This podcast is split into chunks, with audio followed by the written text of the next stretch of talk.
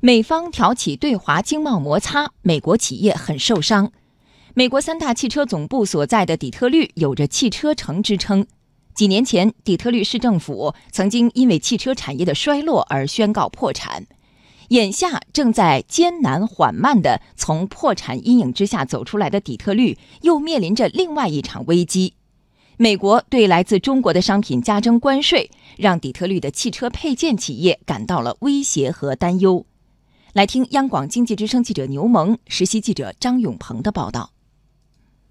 总部设于美国底特律附近的卢森国际贸易公司专门从事汽车配件的生产和贸易。最近十几年，他们与多家中国企业都保持着密切的合作关系。中国企业生产了该公司经营所需 百分之八十五 的产品。总裁玛丽·布克泽尔说，他不久前刚刚从华盛顿归来，他此行的目的就是一个，反对将来自中国的部分商品列入加征关税的清单中。我过去两个月去了两趟华盛顿，我参加了白宫的会议和国会的会议，就是想表达我的想法。加征关税，这对谁都不好。经过斗争，终于把我们的产品从清单上去掉了。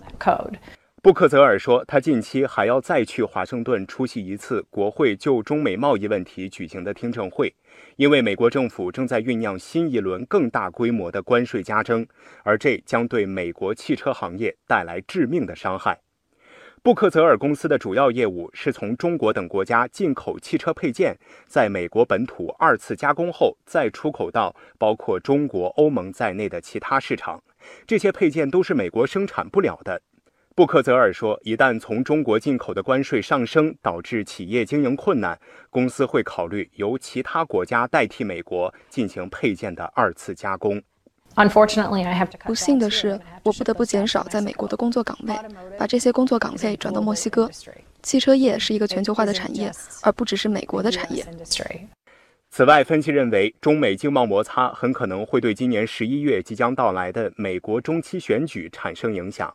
从统计来看，相比民主党选民州，支持特朗普及其共和党的选民州，超过 百分之五十 的工作岗位与海外贸易联系更加紧密。特朗普政府如果坚持升级对华经贸摩擦，很可能将面临来自选民与共和党内部的政治压力。